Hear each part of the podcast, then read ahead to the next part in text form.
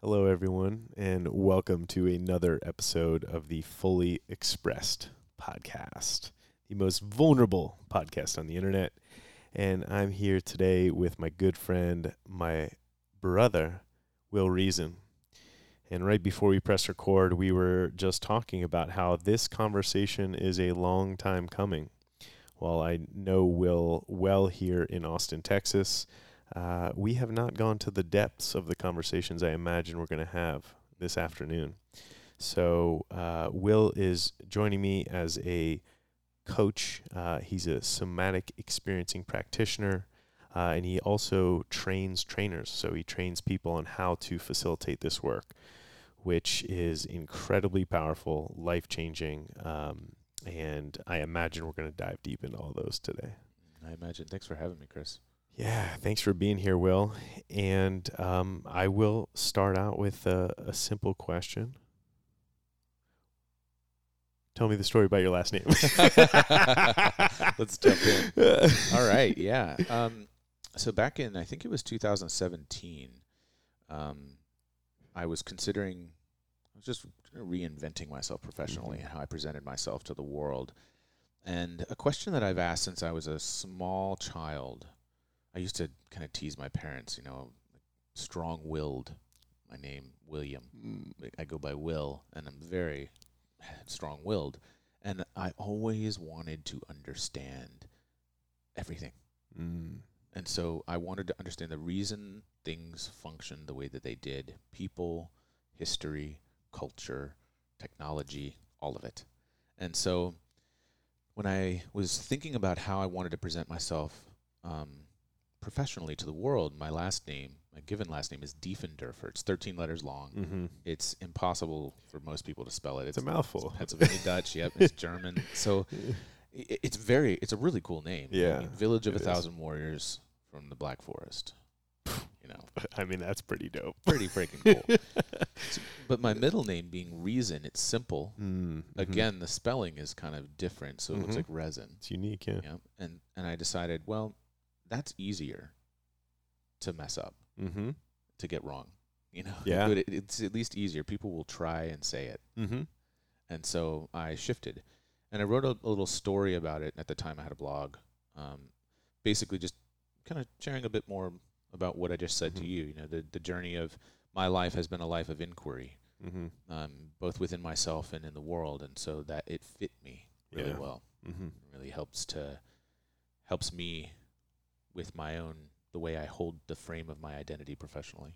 Beautiful, yeah. beautiful. You you talked uh, started talking about transforming yourself mm-hmm. back in 2017. Well, I started playing with the the name I was I was carrying back in 2017, but the transformation, oh man, it's just been a journey of transformation most of my life. Yeah, mm-hmm. yeah, yeah. Um, professionally, I changed careers in 2014. Yeah, I started working with a set of mentors in 2012. Mm. Um, and it was really deep, immersive work. They were psychologists, or are psychologists, and uh, astrologers. Mm. Um, it's a husband and wife team. Linda and Michael Brady are their names, and uh, Linda wrote a book. Um, her and Michael co-authored a book called "Discovering Your Soul Mission," mm-hmm. and it's through the lens of karmic astrology. Uh, Linda was an educator and heavily studied Carl Jung's work, and she met her husband Michael, who is a, a psychologist and he heavily studied Jung's work as well as Milton Erickson's work. Mm-hmm. Erickson being a heavy, like one of the influencers of NLP. Yeah. Um, and so, at the time, they were working at a inpatient care facility of sorts for um, people that just couldn't manage in the world psychologically mm-hmm. or physiologically, and they grew really close in that in that environment, and then they began creating their own modality, their own technique, their own form of astrology. Yeah, and they traveled around for many years uh, before taking clients over the phone, mm. and they worked with people all over the world via the telephone. And back in 2012, for me, I was just I worked in in uh, music production mm-hmm. at the mm-hmm. time and opera production work and, and things like that, and I thought, oh my God, here's a model I can make $100 an hour, $150 an hour. What kidding me? This is that's great. On the money. phone all over the world. Right. Yeah. Yeah. mm-hmm. Yeah. So I started working with him, and mm-hmm. and um, I was like, you know, h- how do I how do I do this? Can you yeah. can you train me? And she had a three year long uh, astrology training program. Wow. And so I began going through it. And it just, we weren't, I wasn't able to spend enough time with them. Mm-hmm. I went and I spent a weekend with them down in their, uh, in their place down in Florida. And um, while I was there, I asked them, I've always been somebody to just ask questions. And I think in certain situations, it, it, it may be less tactful than might be artful at Mhm. times. And what ends up happening is I find myself in situations that other people might not because they don't ask. Mm. And so in this experience with them, I'm having this amazing transformational experience. We're evaluating my life. I'm studying astrology, learning about the archetypes and symbols and the reflection of the inner self in the outer world and the outer world in the inner self and so on and so forth. I'm examining my dreams. Michael um, did a lot of past life regression and current Mhm. life regression hypnosis and things like that. So I'm experiencing that, and, and it's like I'm I'm living something out of a book. yeah. and and so while I'm there, I'm like, how do I study with you two more? mm-hmm. Have you ever allowed somebody to live with you?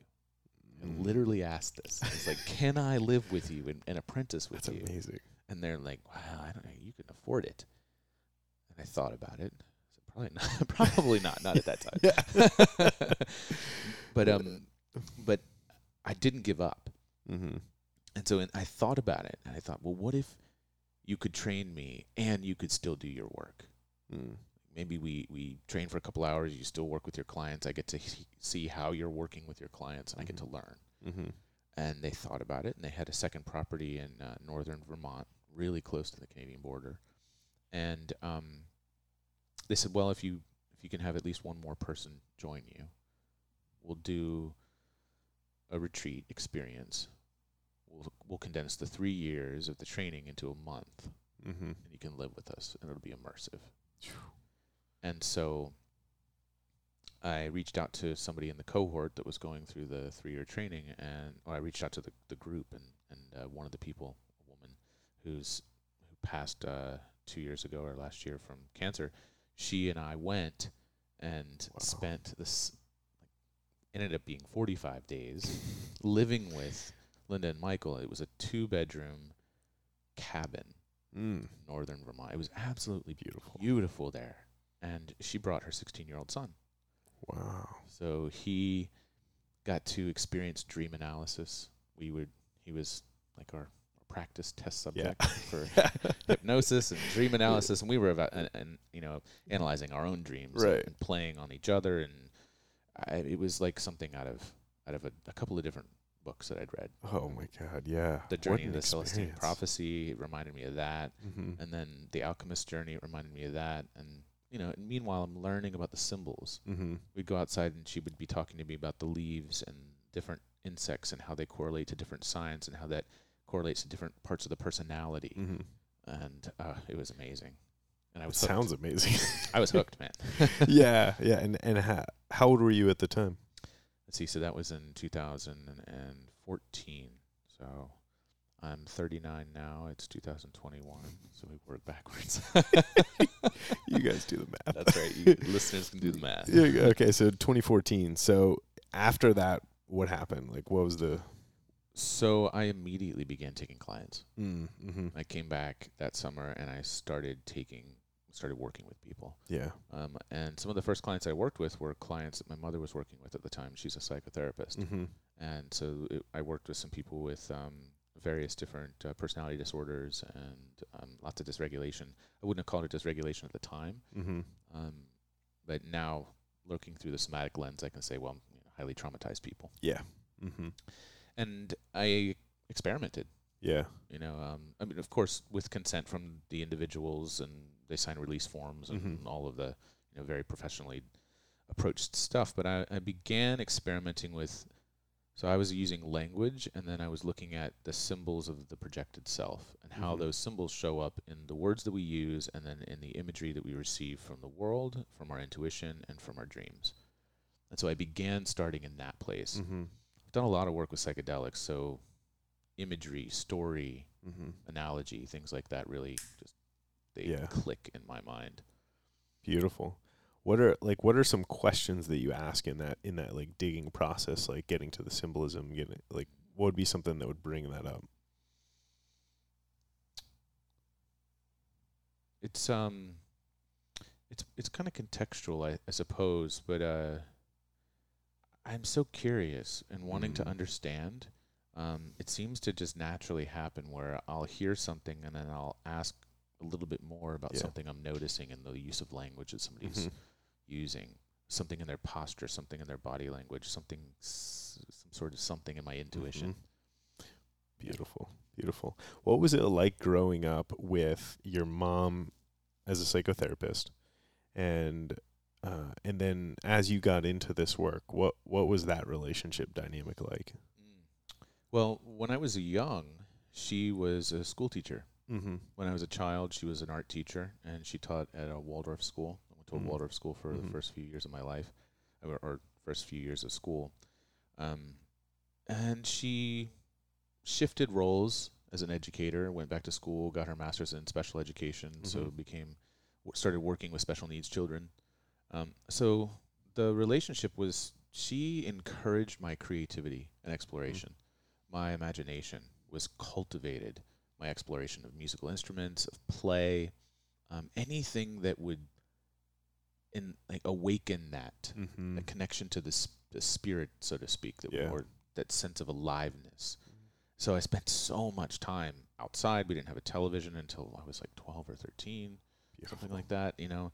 So lots of cultivation of the imagination. When she, I was an an adult when she transitioned into working in uh, the field of mental health, but in psychotherapy. But it was about that point in her life where she had her own transformation. Mm. She was healing from PTSD and Mhm. a variety of other things, and she started learning. Wow. And sh- she was really adept at it Mhm. really adept at it. And so, so we be, we came so much closer when when that started when that happened for her. hmm Yeah, yeah, I can imagine so. And and what a like what a beautiful gift that she gave you to the fostering of the creativity and then also allowing you to witness her transformation. Like Oh yeah, something a lot of people don't get to experience from their parents. I fully agree, man. You know, we can be afraid in our culture. I think, or it's not. Um, it's not normal in our culture for us to talk about the things that are going on inside, Mm-hmm. the emotional difficulties that we're having, Mm-hmm. during my teenage years, things were tough for us as a family, and everything was laid out there for all of us as a family. Mm. We couldn't we couldn't ignore it. We couldn't turn away from it. When when my parents split up, um, my f- my father began the journey of gender reassignment, Mm-hmm. and in that, we can't not talk about it. Yeah. Well, a lot of people don't talk about it. I, I guess Mm. that's not true. Plenty of people can not talk about it. They can avoid it. We as a family uh, just couldn't not talk about it. yeah. And so there was a lot of learning that came with all of that. Mhm. How do we talk about these things? And I was a teenager and Oh yeah. very like much processing my anger and my pushing away from the family at the time. But it it turned out to be a, a, a huge gift for us Mm-hmm. as a family. We really we learned how to communicate about Yeah. these things, and we learned how to interact with each other during those those difficulties and intense experiences. Uh, What what were some of those challenges of of teenage Will that was like going Mm. through all that? Uh, well, 12 to 15, I was in and out of group homes and uh, Mm. foster care home like facilities. Mm-hmm. Um, I went to a, I was in a boys camp um, for almost a full year, Mm-hmm. and so those were very difficult and traumatic experiences.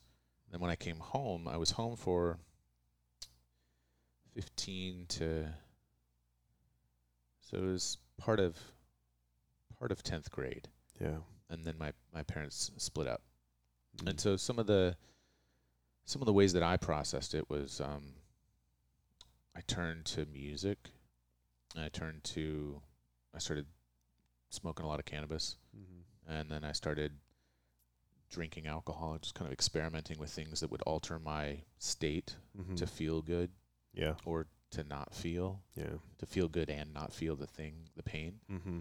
And so that that kind of began this turning away from that which was too much at the time, which is you know it's so interesting because that is so intelligent Mm. for us. From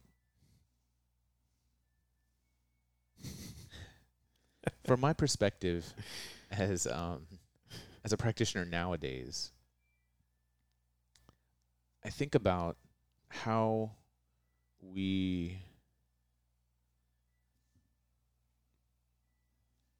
how we demonize these kinds of behaviors. You know what I mean? For instance, Mm-hmm. You mean like the substances? And, Yeah. yeah. Uh, hmm any sort of addictive behavior comes from a really intelligent place. Yeah. Um, and I can look back on that part of my life and I don't hold shame about it anymore. Mhm. You know, at the time I felt an enormous amount of shame. I would hide it or, you know, or I just completely brazenly was all about it, you know, Yeah. like forget the world, the world's wrong, I'm Yep. right, you know, Mhm. those kinds of things. But it's so intelligent. Mm. Like being in our bodies overwhelming or for me it was it was overwhelming to be with what I had experienced. Yeah. And because of that, I did something so that I could stay here in the world hmm and, and be with myself. And it's a really intelligent thing for us to do. Beautiful compensation pattern. Exactly, yeah. It's like you you lose your leg and Uh-huh. you figure out how to walk on one leg. exactly, exactly. Yep. And Yeah. we all have different ways of doing this. So I could have turned towards achievement. Mm-hmm. I could have turned towards school, good grades, exercise, Mm-hmm. sports. You know, I could have turned towards those particular things, but instead I turned towards other things. Yeah. And neither is right or wrong. Yeah. It's just one's socially acceptable and one's not. Mm. Right? Yeah. Right? Yeah. And when it's socially acceptable, we encourage Mm-hmm. people to do more of it. Right. Yet there's usually an under underlying reason for some of that. Absolutely. I was in the fitness industry for well over a decade, and almost universally, most people were in there from a place of not enough, from a place of fixing themselves, and oftentimes escaping just the, their life. It was like, this is an hour escape. Yep. So they don't have to think or feel about what just happened at work or in, at home. Yep. Um, Yeah, so that we don't have to feel our bodies. mm-hmm. We don't have to feel Yeah. what's happening inside of there. We don't have to feel our emotions, or we can feel our emotions in air quotes. Yeah. I, can, I can touch into that anger and that rage. Not really. Yeah. Not really. Mhm. Not really. I'm in control, Mm-hmm. at least. Right. And that's necessary for us. Mm. Talk about that point a little bit. I think that one I'd love to dive into the sense of control or, or this perception of control. When something happens outside of our control, something that happens too quickly, too fast for us to process, it's too much for us to process, we literally are without control. Mm-hmm. we we have no agency in that moment and so regaining a sense of control is an intelligent way of kind of um, recreating a scenario that allows us to have the thing we didn't have right there's an intelligence to it yet oftentimes we're just we end up in a loop Yeah. right and that control isn't really fulfilling what it's attempting to fulfill Mm-hmm. right it's the symptom of something else It's like masking it, right? Yeah. Yeah. Mhm. Right. It, it's it's an intelligent attempt to regain agency, but oftentimes it keeps us stuck because we don't really complete whatever the something was Mm. that is Yeah. looking for completion. Mm. What what things if if you're open to sharing what like Yeah. what what were some of the big things that you needed to complete when you did this healing work? What were the things that you needed to to go back and look at? That's a great question. You know, there we moved a lot when I was younger, so my ability to create connections Mm. was one of those things that needed healing. Um, processing some of the attacks that I lived through, being jumped, beaten, Mhm. um, to survive in one in in the boys' home, the outdoor one that I was in. Um, the social, socially acceptable thing to do was to be beaten into a gang so to speak. And they chose me because I was a soft one. Mhm. Nobody else really did it. Yeah. Just just me wanting to belong. But um there was that leftover, the lingering um fear of groups or just kind of the body patterns, the muscle constrictions, Mhm. you know, some of that stuff. And so that needed to be healed. And I still discover more of these little things that are left over in me as I'm working with. Uh, I work with a Feldenkrais practitioner right now. His name is Pat Siebert.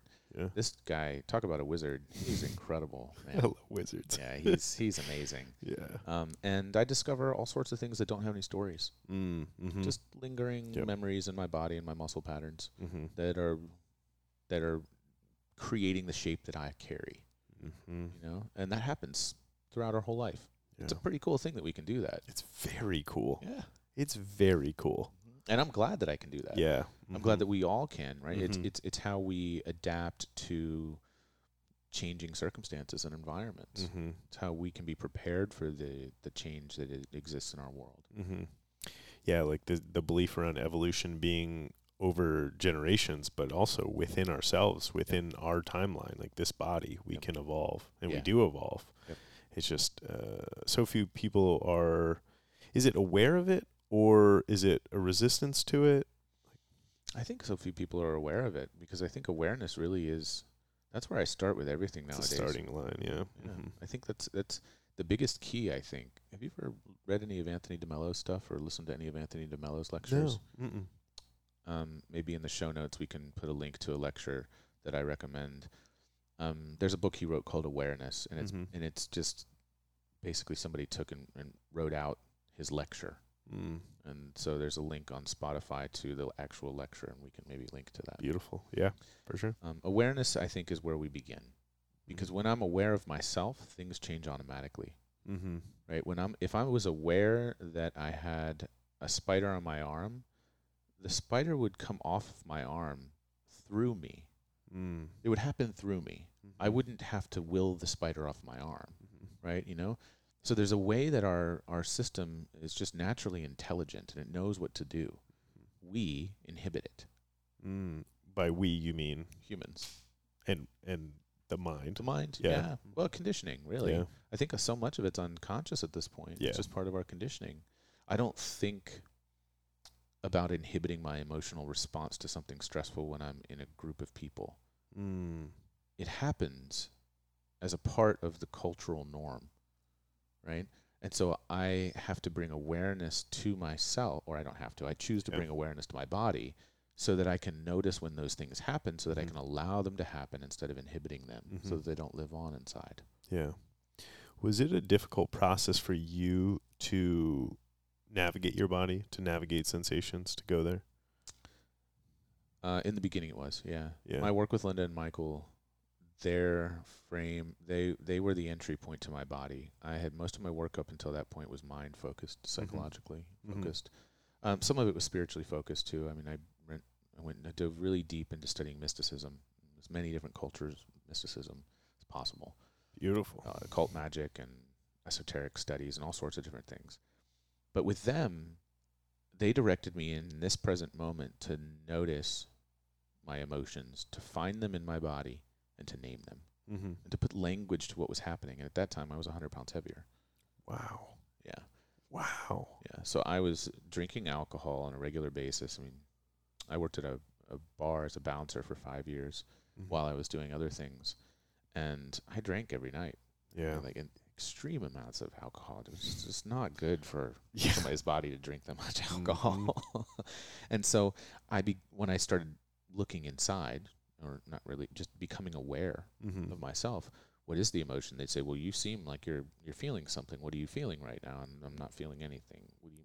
And it wasn't that I d- wasn't feeling anything. It's that I didn't have language for what was happening. Yeah. Mm-hmm. And so my common phrase at that time was, "I think I feel."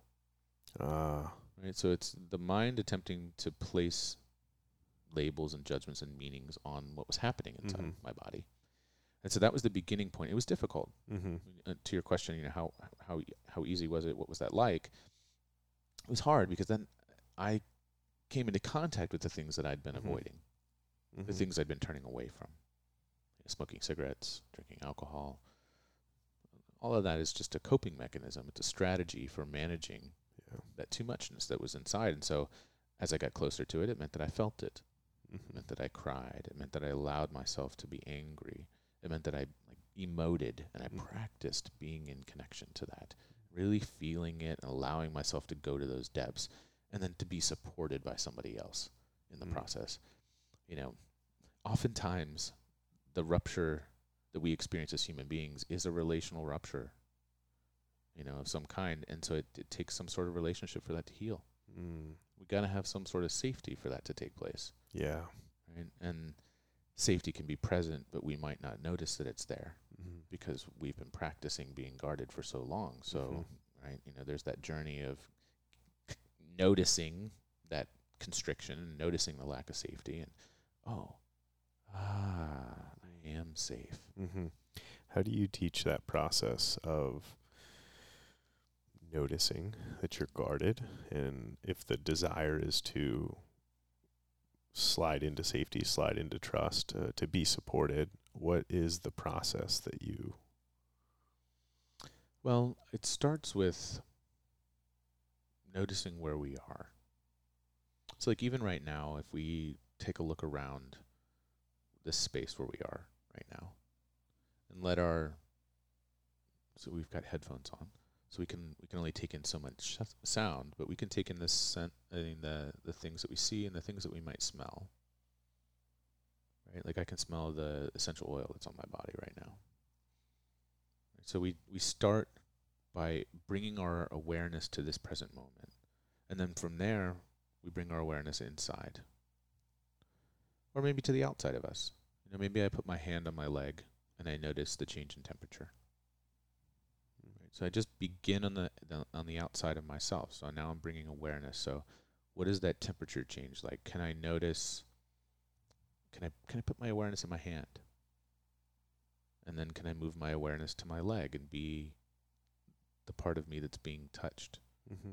and notice what it's like to be touched. Mm-hmm. You know, and then can I shift my awareness back to my hand and be the touching? Mm. the part Yeah. of me that's touching, right? And then what is it that I noticed? And so the, be- the where we begin is cultivating a language for this. Because in the beginning, I didn't have words. I didn't. I didn't have words for sensations. I didn't have words for emotions. Mm-hmm. Now we have tools for these things. I Yeah. have worksheets and stuff that I Yeah. give out to clients. I- Yeah. I have a vocabulary of sensations whole- document. yeah, yeah. The wheel of emotions. uh, yep. All of it. hmm Yeah. yeah. So Mhm. bit by bit, I we cultivate these these tools Mhm. that we can use to better put language to what we're noticing on the inside, and and the more language we have for it, that means you know the more nuanced our awareness can become. Yeah. my ex-wife and I, she would joke. My vocabulary for emotions was good, fine, and uh. Uh, that was where I started. yeah, yeah. Uh, my uh, one of my teachers will say, "Is it pleasant, unpleasant, or neutral?" Mm. and I'm at this point where I I spend a lot of I can I can take the time to notice the nuance, and so what he does now instead is the let's take the nuance away and and not label it at all and simply Mhm. notice it. Mm-hmm. But that's where I began. Yeah. Mm-hmm. I couldn't tell you what is it. I have no idea. Where is it? I don't know. Why is this a thing that we have to teach people in their adult lives? It's a great question, Chris. I think that that points to my bigger mission in the world. Why do why do we have to teach this later in life? Because our culture, the human race, aside from a few cultures, and, and not even really cultures, a few groups of people, aside from a few groups, most of us um, have an embedded conditioning pattern in us where for so many thousands of years we have done the same thing. We have these cultures that have lived on, or these these ways of, of relating that have been passed on from generation to generation. We don't even know why they are Yeah. anymore. yeah. And so now we're we grow into that. So as we're growing, we're adapting to it, and that information becomes encoded into us, hardwired into Mhm. us, right? And I don't think it would take long to break that cycle. Yeah. It's just we all have to get on board with breaking the cycle Mm-hmm. in our own cultures, Yeah. right? And and we could we could influence how it happens here in the West in the United States, and maybe in another English speaking country Mm-hmm. where we understand some of the nuances. But I, I couldn't influence anything in India. Yeah. couldn't influence anything in South Africa. I don't know anything about the uh, the local communities. Mm-hmm.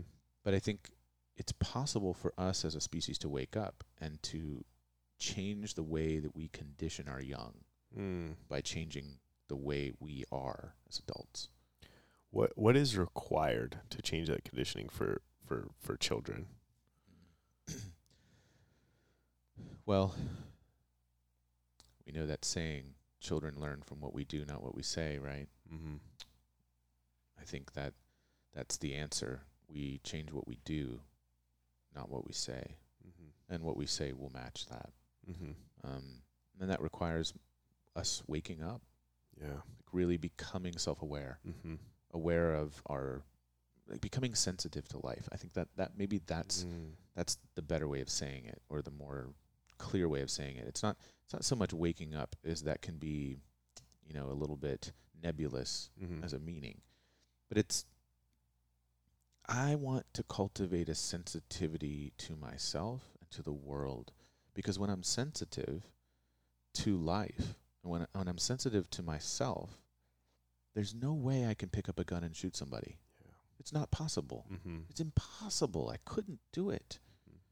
But if I'm disconnected from the sensitivity to myself and to the world, if I cannot appreciate the world when I step outside and take in nature, if I can't take in you, if Mhm. because I can't take in myself, it's easy for Mhm. me to be like sucked into a system that will brainwash me into taking actions that I didn't know I didn't know that I was brainwashed into doing Yeah. you know and, and so i think that that, that you know the biggest step really for us is to become sensitive Mm. sensitive to ourselves and not in a like i'm a pushover kind of sensitivity Mm-hmm. but in a i'm aware of myself i can feel myself Mm-hmm. and then therefore i can feel you Yeah. i can be with you i can be with your emotions i can be with your re- the realness of your humanness Mm-hmm. you know and with uh, all the other creatures in the world Mm. Yeah. It doesn't mean that I might not eat. I, it's not doesn't mean I stop eating meat. Right. But it means I'm sensitive to that. Right. You know, I take only what I need. Yeah. Mm-hmm. Right? Yeah, that's such a such a common principle in a lot of native cultures. It really is. We've completely eliminated. Yep. It's more is better mentality. Capitalism, I think, is is um, at the root of some of that. When I consider it, I think, is it the Western culture? No, I don't think so. I mean, I think capitalism's embedded in the Western culture now. Mhm. Yeah, definitely. Um, but I think really a lot of it is that um, hoarding mentality, Mm-hmm. scarcity. Mm-hmm. Things are going to dry up. We need Yeah. to hold on to it. But we're trained to do that. Right. That's not that's not our natural state. Yeah. Mm-hmm. It's really not. It's really. Our, uh, how would you describe the natural state of humans? Well, I would direct our listeners to read a book. It's called Summerhill by A.S. Neill. Summerhill is a school. I don't know if he's st- if it's still. I think it's still there. It's in um, it's in the UK. I'm pretty sure. Um, the guy who founded this school took children from all different walks of life that were having difficulties or misbehaving in schools, in other schools, or in other settings. And he gave them no rules, completely removed all rules, period, from things. It took them six months to get it out of their system, like the pushing back and the fighting and the Mhm. rebelliousness. But after that, no one rebelled against anything. Mm. They all wanted to learn. Hmm. They were all interested, and no one called anybody a bad name. No one made fun of each other. They all worked together, collaborating. And there are some places, there were places in India, there were places in Africa, you know, there were places in, I read about a place in Israel even. There are places where people still behave this way Mm-hmm. they behave that way until some outsider comes in and tells them not to, Mm. tells them that they need to protect themselves, Right. to lock their doors, Mm-hmm.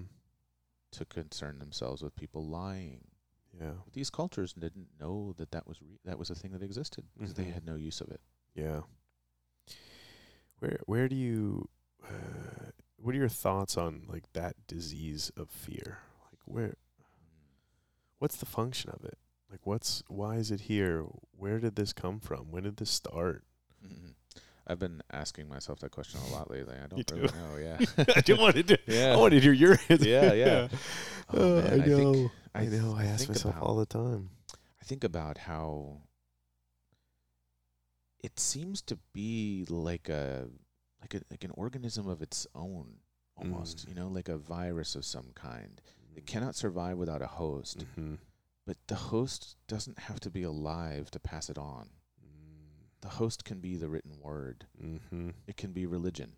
Yeah. It can be some sort of um, cultural norm, mm-hmm. some sort of like familial like, hand me down, so to Mhm. speak. Where did it begin?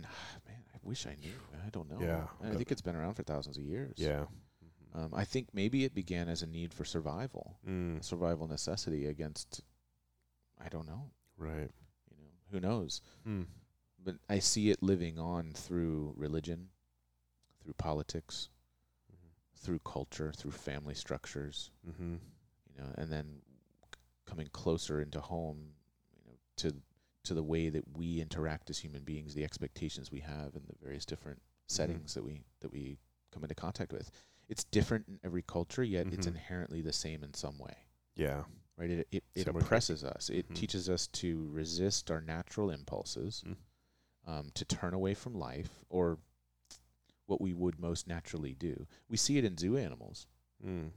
Yeah. the only place it shows up in the in the animal kingdom is when an animal is in captivity and it's conditioned through reward and punishment to behave in a certain way or to inhibit its behavior in a certain way. Mm. We are the zoo animals. We are. Yeah. Just Yeah. a really long experiment. That's right. And, Mhm. and we've done it to ourselves. Yeah. Mhm. We're the zookeepers That's and right. the zoo animals. That's right, Yeah. yeah. we are our own zookeeper. yeah, we are our own our own zookeeper, yeah. Our Mhm. own, our own uh, we're the prisoners and we're the keeper. Yeah. We we each hold a key to that, Mhm. our own. When someone realizes they're holding the key. Oh, it's a beautiful moment. So beautiful. Oh. and then we have to be reminded again and again. Yes. Because we can slide right back into the conditioning. Yes. So think, how old are you? 35. 35, right. I'm 39. So you've had 35 years of conditioning. I've had Mhm. 39 years of conditioning. Mhm. And, you know, no matter how long I, I work at bringing attention to this, I'm still, you know, there's still the conditioning that's happened, that's Mhm. taken place, that's Mhm. embedded in my, my body. Mm-hmm. right? And I'm not not not in like random. I mean, like real time access memory, not explicit memory, not a thing that I can name. The thing happened at a certain time. It's encoded in the structure and the shape of my organism. Mm. The way that I formed is a result of this conditioning, and so changing that conditioning requires a changing of my form. Mm. It means the structure of my organs becomes somewhat different. It means the structure of my muscles and my bones. It means the memories that live on inside my body need to be integrated, Mm. somehow adjusted maybe. Yeah. You know, and, and that takes that takes some skill. Yeah. and it takes time. Time. Yeah. And a lot of repetitions. That's right. Time and repetition. Yes, exactly. So how did we get here? Time and repetition. Mm-hmm. Right? And then I think about, you know, um, working in this field, the field of personal development, self help, however we want to, Mm-hmm. whatever we want to call it, healing. The f- the first three, four years of our life, that's where our hardware was developed, Mm-hmm. right? And our software programming foundation began. We had no say so over any of that. Mm-hmm. we couldn't influence it even if we wanted to. We weren't, uh, you know, there wasn't, we didn't have our hippocampus. Yeah. It wasn't even there. So we couldn't think in, in terms of spatial, like, the way that we do now. Yeah. Mm-hmm. And I heard Peter Levine say something in a book of his um, that I thought was absolutely brilliant. our perception of time and memory is an intelligent survival adaptation so that we could predict where food will be and where threats have been so that we can avoid them or move towards them. Whoa. Whoa. So time is experienced by us exclusively Yeah. because of a survival adaptation to support the furthering of our species, Mm. Hmm. right? Yeah. Right. We're the only animals that experience time, right? In yeah. that way, yeah. Yeah. Everyone else, exp- uh, uh, all the other animals experience it, it more in like a real time kind of a way. Mm-hmm. Wow. Yeah. Mm. It's not a necessity so much for them; it's instinct. Mm-hmm. Right? Instinctive memory is I know not to go to that area, and I just don't anymore. I don't think about it. I'm not Yeah. analyzing it. There's Right. no there's no need for that. No need. Yeah. You just know. Mhm. You As know and you respond. Yeah. Mm-hmm. Our soft parts are on the front of our body. Yeah. Right? Mhm. Our our most sensitive and and um, vulnerable, Vulnerable. parts are on the front of our body, right? So we're upright and we're looking forward, out in front of us, in the distance. So that distance also creates relationship between us and somewhere else, Mm. right? That's Again, space, yeah. space, Mhm. time. So Mm. prediction of that, Yeah. measurements of things. Interesting. It's all an adaptation. Yeah.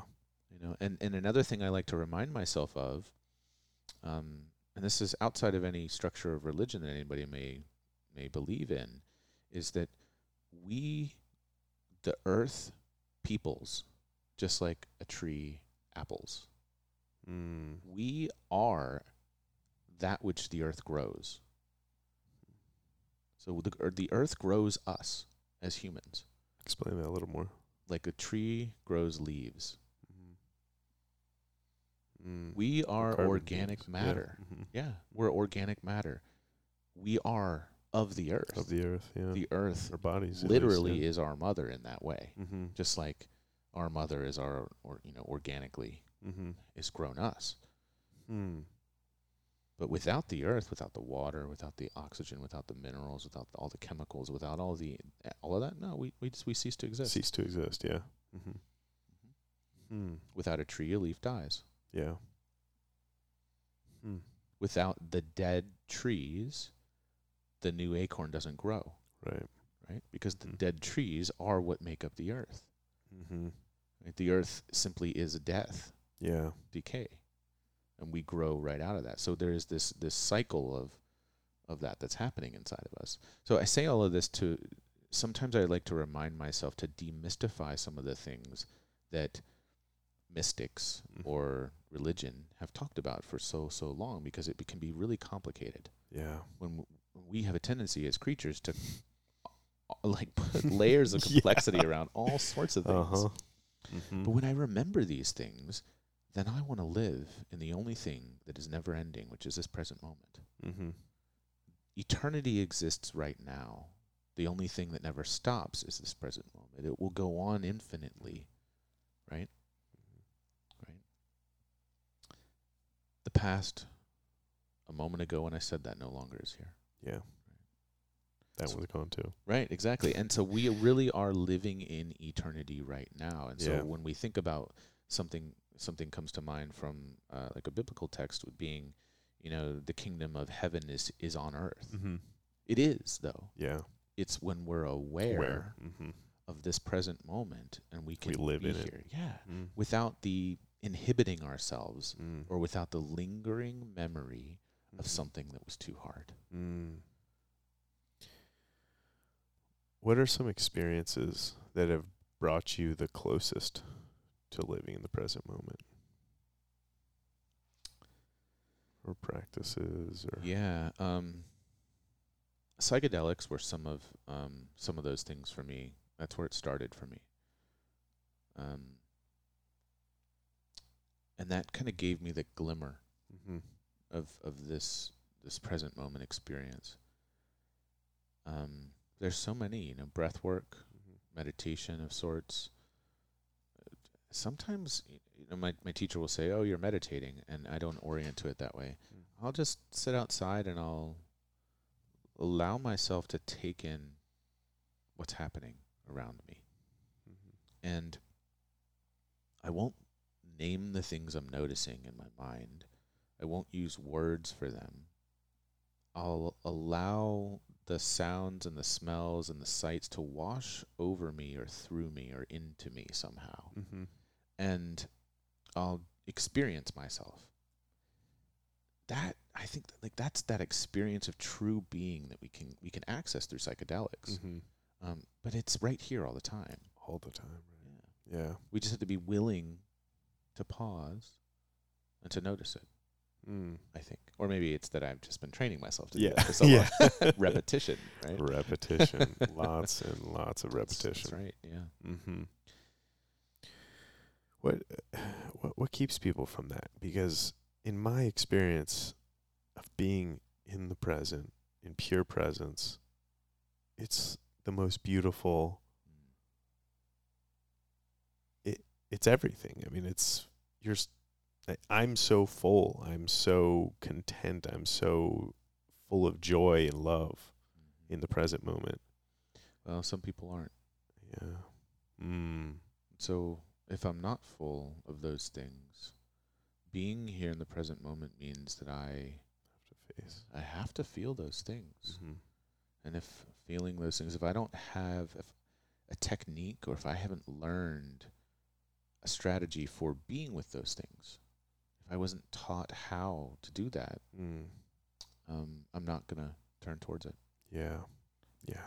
And, you know, I think that trauma is the root of all suffering. Mm-hmm. All suffering. And, and when I say suffering, what I mean by suffering is a lack of our ability to live in the present moment, present time awareness. Mm-hmm. um, because suffering prevents present time awareness. It prevents present time awareness in our body, and it pres prevents present time awareness psychologically. Mm-hmm. We're time traveling to the past or the future, future, yeah. Mm-hmm. because being here is it's too much. Mm. You know, and, and trauma is anything that happened too much or too fast for our system to process, Yeah. or anything that went on for too long. So too little, too long. Uh huh. Which is more like developmental trauma. Could be developmental or neglect. Uh, yeah. But that Mhm. can happen. I- Say you're you have a business partnership, and in that business partnership, you're working with somebody, and there's low grade stress and difficulty, and you're working in that environment for ten years. Mm-hmm. That low grade stress and difficulty is now patterned into your body. Mm. So we might call that a form of a lingering psychosomatic impact, right? Mm-hmm. So in a way, that's kind of the same thing. Yeah. Trauma is just a word that we're using to, to, to talk about this constellation of some sort of something that's occurring inside of us. Right. But you know, the mystics in the East would talk about that as attachment. Yeah. Mm-hmm. Don't let go of your attachment. Yeah, but it's the same thing in my Right. mind. In my mind, at least. Mm-hmm. Mm-hmm. What what what else about mysticism? You you talked a little bit about that. You explored Eastern. A little bit of Eastern. I'm Yeah. getting more into Eastern mysticism now nowadays. Mm-hmm. It, where I began as a teenager, I- so I, I grew up in a conservative Christian household, and so I started exploring things outside of that. and I mm-hmm. began with my family heritage. And so there were Celts or Druids. So I mm-hmm. started exploring earth-based, like paganism, or uh, you know, pagan simply means of the woods, like woods, people from the woods. So yeah, it has this like massive connotation in, in certain in certain groups. But I started exploring. Well, what are other forms of ritual? What are other forms of connecting with spirit? Um, and that led me on this journey of exploring Abrahamic traditions and then Abrahamic mysticism. So the Kabbalah is the Jewish mysticism. And they're mystics. They're contemplating the nature of reality and nature ex- of existence um, in some pretty fascinating ways. Uh, and then I found my way to uh, ritual magic, which had a blending of um, like Egyptian and all sorts of Persian influences. And so I started studying various different religions. I was curious, okay, well, monotheistic religions are interesting. Then we've got polytheistic religions. So I started getting interested in those things. But I wasn't so much interested in the religious aspect of it as much as I was the rituals and the magic. Mm. The things like alchemy Mm. and um, like incantation is really influencing physical the physical world with something that's was seemingly otherworldly. Impossible. Yeah. Yeah. Mhm. And what I've discovered is most of that is just science, or what we would call now science. Right. Yeah. Right. Using uh, different elements, mixing them together. We talk about them more esoterically because at the time we didn't have the same language for it, but it's Yeah. talking about the same thing. Yeah. You know, alchemy is mixing these different elements together, which is, I think, you know, turned into basic chemistry. Yeah. You know, if Mhm. you took chemi- an understanding of chemistry back, you know, a couple hundred years, Yeah. people would have thought you were a wizard. Which begs the question: Why is that? Why is this what we're talking about not accessible? Yeah, Why aren't it? Why isn't everyone talking about it? I know. Because don't know. we all know basic chemistry. Yeah. In high school. Yeah, we And do. physics. Oh, oh, you say you're ref- you're referring to I think the greater part of our conversation, right? Yeah, Yeah. I completely agree. Why isn't it? I guess nobody's taken that on as a mission. mm. a part of the part of my mission in the in the world is to really demystify this, Yeah. to Mhm. normalize being able to. We need to be able to talk about this. Mm-hmm. And the way I so, you know, passively talk about trauma, I'm like, you know, trauma. It's a it's a word that people often shy away from. They think it means rape Mm-hmm. or a car accident or abuse. mm-hmm. It's not. Yeah, it's not. Those are some extreme examples of it, but you know, I mean, there are all sorts of other things that that are what we define as trauma. Mm-hmm. But it's the lingering memory, yeah. you know, and that could be anything, Anything. anything yeah. overwhelming for the Right. system, right? Yeah. An ayahuasca experience could be traumatic, Absolutely. you know, and and people don't consider that. Mm-hmm. Yeah. The The, nervous system yeah. can't handle it. Yeah. That's right. Yeah, anything that's too much for us to make sense of, for us to physically process, for us to psychologically process. Yeah. I I've witnessed that happen. Yeah, so have I. I, Yeah. I experienced something like that when I was Mm. down in the jungles in Peru, living down there. Just didn't get the support that I needed, and it took me a while to process it. Yeah. And you you had the tools too. This was I did. after. Yeah. Yeah, I Wow. had the tools. Yeah, but it lingers on, right? So we want to allow our bodies to do whatever we couldn't do, but it's not a, a self-guided kind of thing, Mm. you know, because the rupture is relational, or it's in isolation, which means it's relational because we didn't have help. Mm-hmm. Yeah. So The lack of. yeah. Exactly. And Mhm. it's a biological need for us to have community. Mm. It's just it's an imperative. It's a part of our species. Like if if if a child's born and it's not touched, it will die. Yeah. And if it doesn't have support from the community, it will die. Mm-hmm. And so all of that to say the healing happens in relationship. Mm-hmm. The healing happens in connection, but it, it happens when that's safe for the organism. Mm-hmm. Not when I say it's safe. Right. Right. yeah. when it's perceived as safe by the body. right. yeah. Mm-hmm. And I think I wish this was all taught in schools, man. I wish this this was just a part of early education that all students. I mean, I think Peter Levine did a really good job with what has turned into the somatic experiencing approach, um, and I, I wish that portions of that model were taught to government officials, Yeah. to um, school teachers, to therapists, to co- gym coaches, to you know, Mm. to everybody, to every facet of society. Mm-hmm. Because if they were, we would behave entirely differently. Mm. I was just having a conversation with a woman here in Austin who's uh, working on doing that. In, Yeah. In, yeah. Uh, private and charter school systems. Oh, yeah. that's great. Yeah. Oh, that's so good. It's so, needed. Yeah. Yeah. So Yeah. needed. Mm-hmm. Really, really.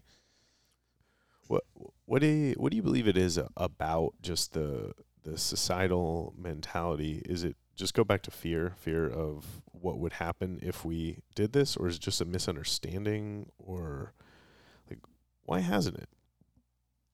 I think it's a misunderstanding. I think it's um Yeah, I think it's a misunderstanding and a lack of information. Mm. Yeah. And I think m- information, like having the right information is useful because it opens the door for us to do something. Yeah. And Mhm. then it can turn into understanding. Yeah, I, I th- I have so much compassion because not but three years ago, um, if, if I would have presented my current self to myself just three years ago, nearly 100% of what I do Right. today, I would have called myself crazy. Almost 100%. yeah, man, it's it's crazy how how quickly we can change Uh huh. and how much lingers on. Yeah. Mhm. Both can be true. Yeah. You know, Mm. it's like I I can I'm still discovering things that have been that have just or have been living on in me. Yet I'm so different Mm-hmm. than I used to be. Yeah. What are what are your personal practices? that um that practice of stillness or it's not so much stillness that practice of awareness outside Mm-hmm. in nature or in wherever I am that's that's one of my personal practices movement of some kind floating somewhat regularly which is just another form of of spending time with myself you know um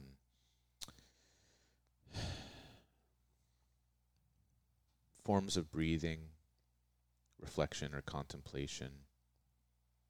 And then I work with a variety of different practitioners. Mm-hmm. I'm usually working with about three at any given time. Some, but I'll add in others, and it's been that way since 2015 for me. Yeah. A variety of different different kinds, but I, I'll be studying with at least one mentor, usually two. Um, Ariana, my partner, and I uh, assist the somatic experiencing trainings now. So like when we finished and we got our our um, certificate of completion from them, we went on to become assistants with their with the trainings, and that Yeah. that ke- keeps me connected to the material in a new way. I'm not going through as the learner anymore. Now Mhm. I'm helping the new students, and then I'm teaching the material, so I stay connected to the material as well. I mean, that's that's more intellectually, but the intellectual, like the remembering of it, helps me to remember to be aware. Mm-hmm. When I sit down, when I lay down to go to bed, I track my sensations. I check in with my body. Is there anything here? Does something want to be felt? Do I need to speak something? Mm. uh, ask myself those questions, Mhm. really being in there with my body. And then play. Yes. I can't stress this enough. Yes. It's funny to use that, that turn of phrase. I can't stress it enough. oh, play. they got us. I know, the I know, language. man. play, oh my God, play is one of the hardest things for people in the United States oh, I know. or in in West In in lot of- yeah. industrialized, yeah, Mhm. industrialized worlds. But play with no attachment to outcome. Mm-hmm. I do this with music. Um, I probably could produce an album at this point if I wanted to, Mm. but I don't Yeah. because Mhm. it's that's not the point That's of not it. the point. Yeah, Hmm. the point of it is doing for the sake of joy, Mm. experimenting, playing, just having fun or not having fun, Yeah. just just playing. Yeah. mm-hmm. And for me, music's one of those ways that I do that, or designing things. Like I'll Mm. play with creating a website, or I'll play with like uh, graphic design stuff, Mhm. or I'll paint. Um, I may go out and play in some sort of interactive sport Yeah. with with with other people. I mean, it's all sorts of things. Yeah. Mm-hmm. And it, it, like again, my experience of play is so much fun. Yeah. Every time I do it, I'm Yeah. like, whoa, like Yeah. more of this. And uh, yet, even even myself, I get caught up in the stories and the stresses and the forget to play. That's right. Yeah. It's so easy. Yeah. I- like we get sucked right into the like the stream of conditioning, mm-hmm. and it's a Catch, it's a wide catches river. your ankles, takes you out. Yeah, that's right. now you're in it. Yeah, Gotcha. The undercurrent is strong. yeah. You know, it, it, Yeah. it takes it takes conscious attention mm-hmm. to to stay out of that. You know, um, back in 2000, uh, the end of 2016, the beginning of 2017, I looked at my calendar and I said, "What do I want my week to be like? How do I want to live my life?" Mm-hmm.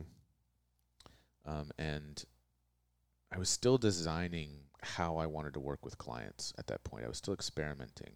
I mean, I'm still experimenting now, but I've refined it to I have my rhythm that Mhm. works for me, um, and it works for the my my clients effectively. But at the time, I thought, well, what are the things that are important to me? Um, learning, my own work, like doing like Mhm. working with my own practitioners, so Mhm. growth um, through experience, play, creativity, and those are not always the same thing. Um, client work and space. Space for options. Mm. So I could have social time, I could have introspective time, I could travel, and I wanted to have a minimum of two year, uh, two months off a year. Mhm. Um, and so I wrote it out on my calendar.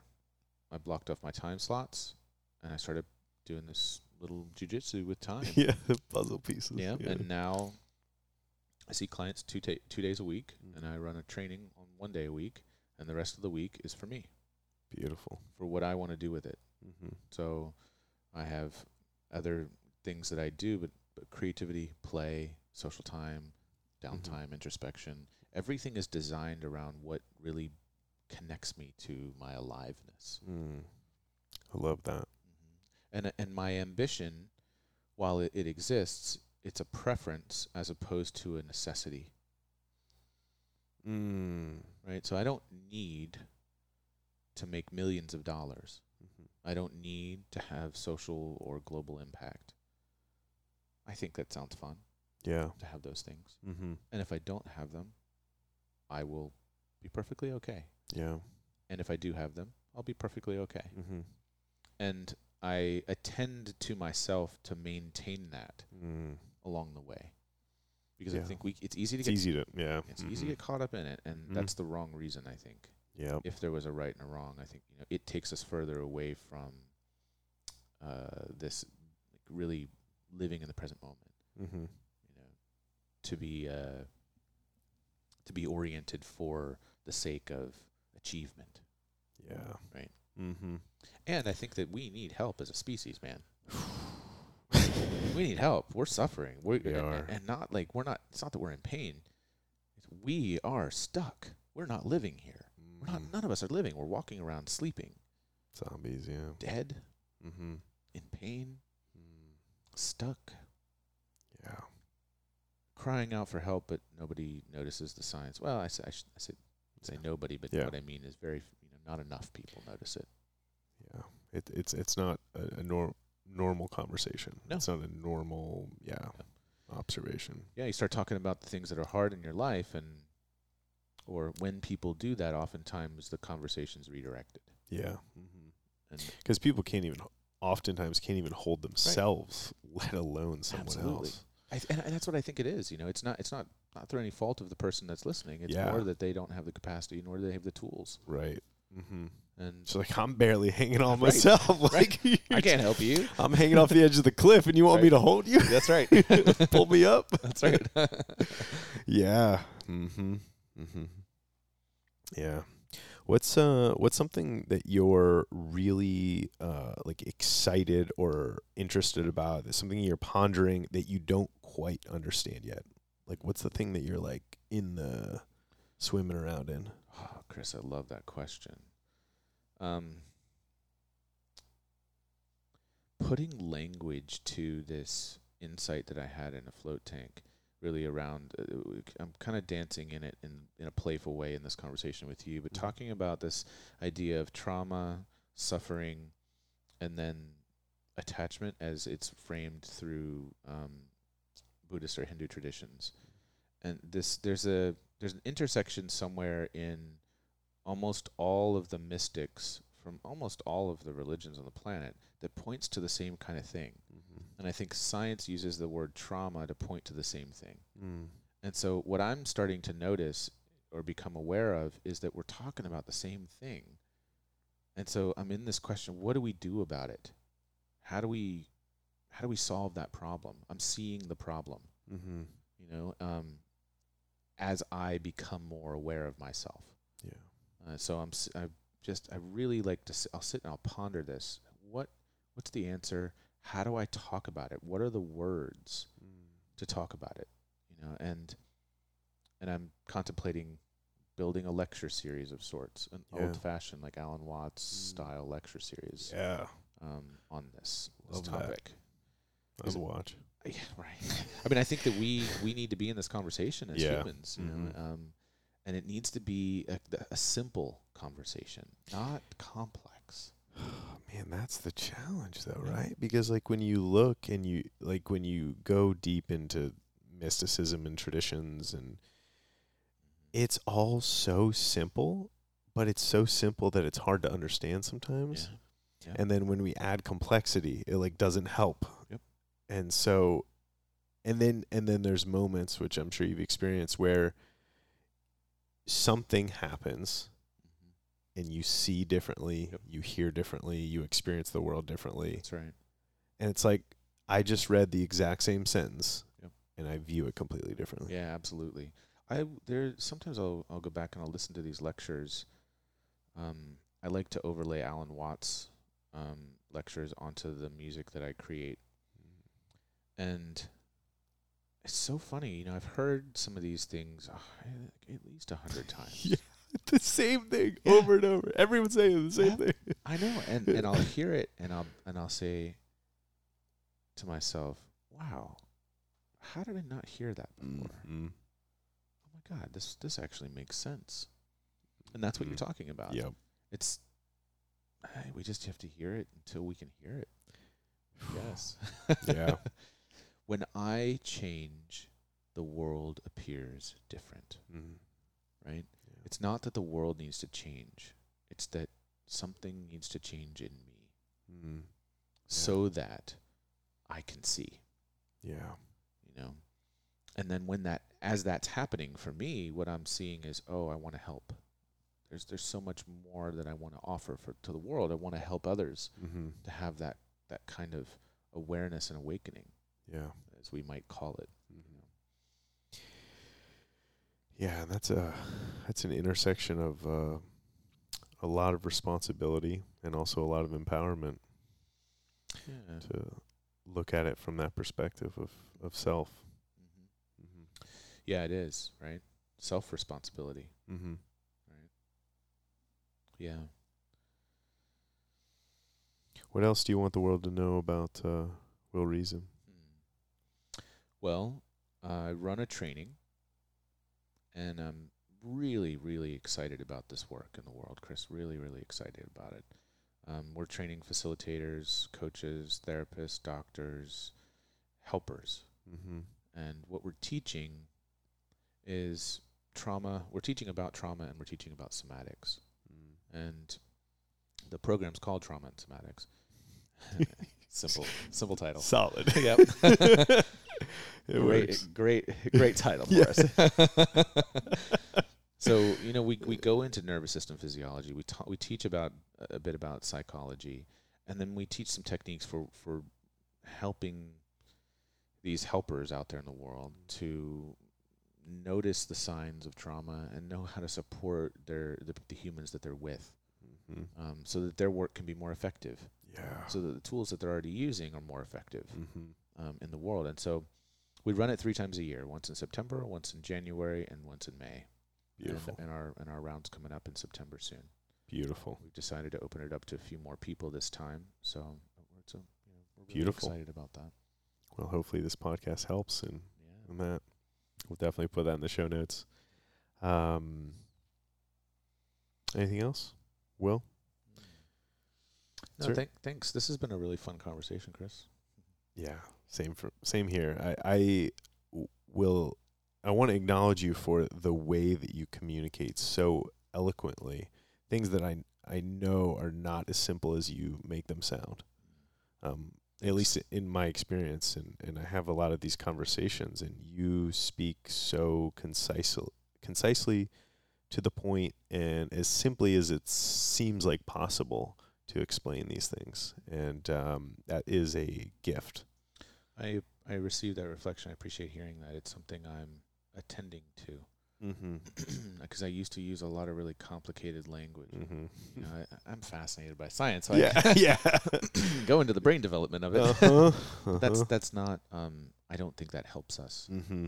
so hearing that from you tells me that I'm on the right path. Mm-hmm. Yeah. It's it's it's my it's my intention right now. It's my mission right now to to do to really clear like simple, simple, simple. Beautiful. Beautiful. Well, thank you for doing it. Yeah, thanks, man. And uh, lastly, before we close, um, the question I'm asking every guest is what does vulnerability mean to Will? Mm, vulnerability to me. Hmm. I immediately think of two things. So when I think of vulnerability, I think of safe enough to be connected to myself and to someone else. And I also think of being exposed, being being laid bare for the world to see, figuratively, Mm-hmm. or for someone, something to to see. Beautiful. Yeah. Thank you for bearing yourself to the world in this conversation. Thanks for providing the platform, man. This is fun. Yeah. You're welcome.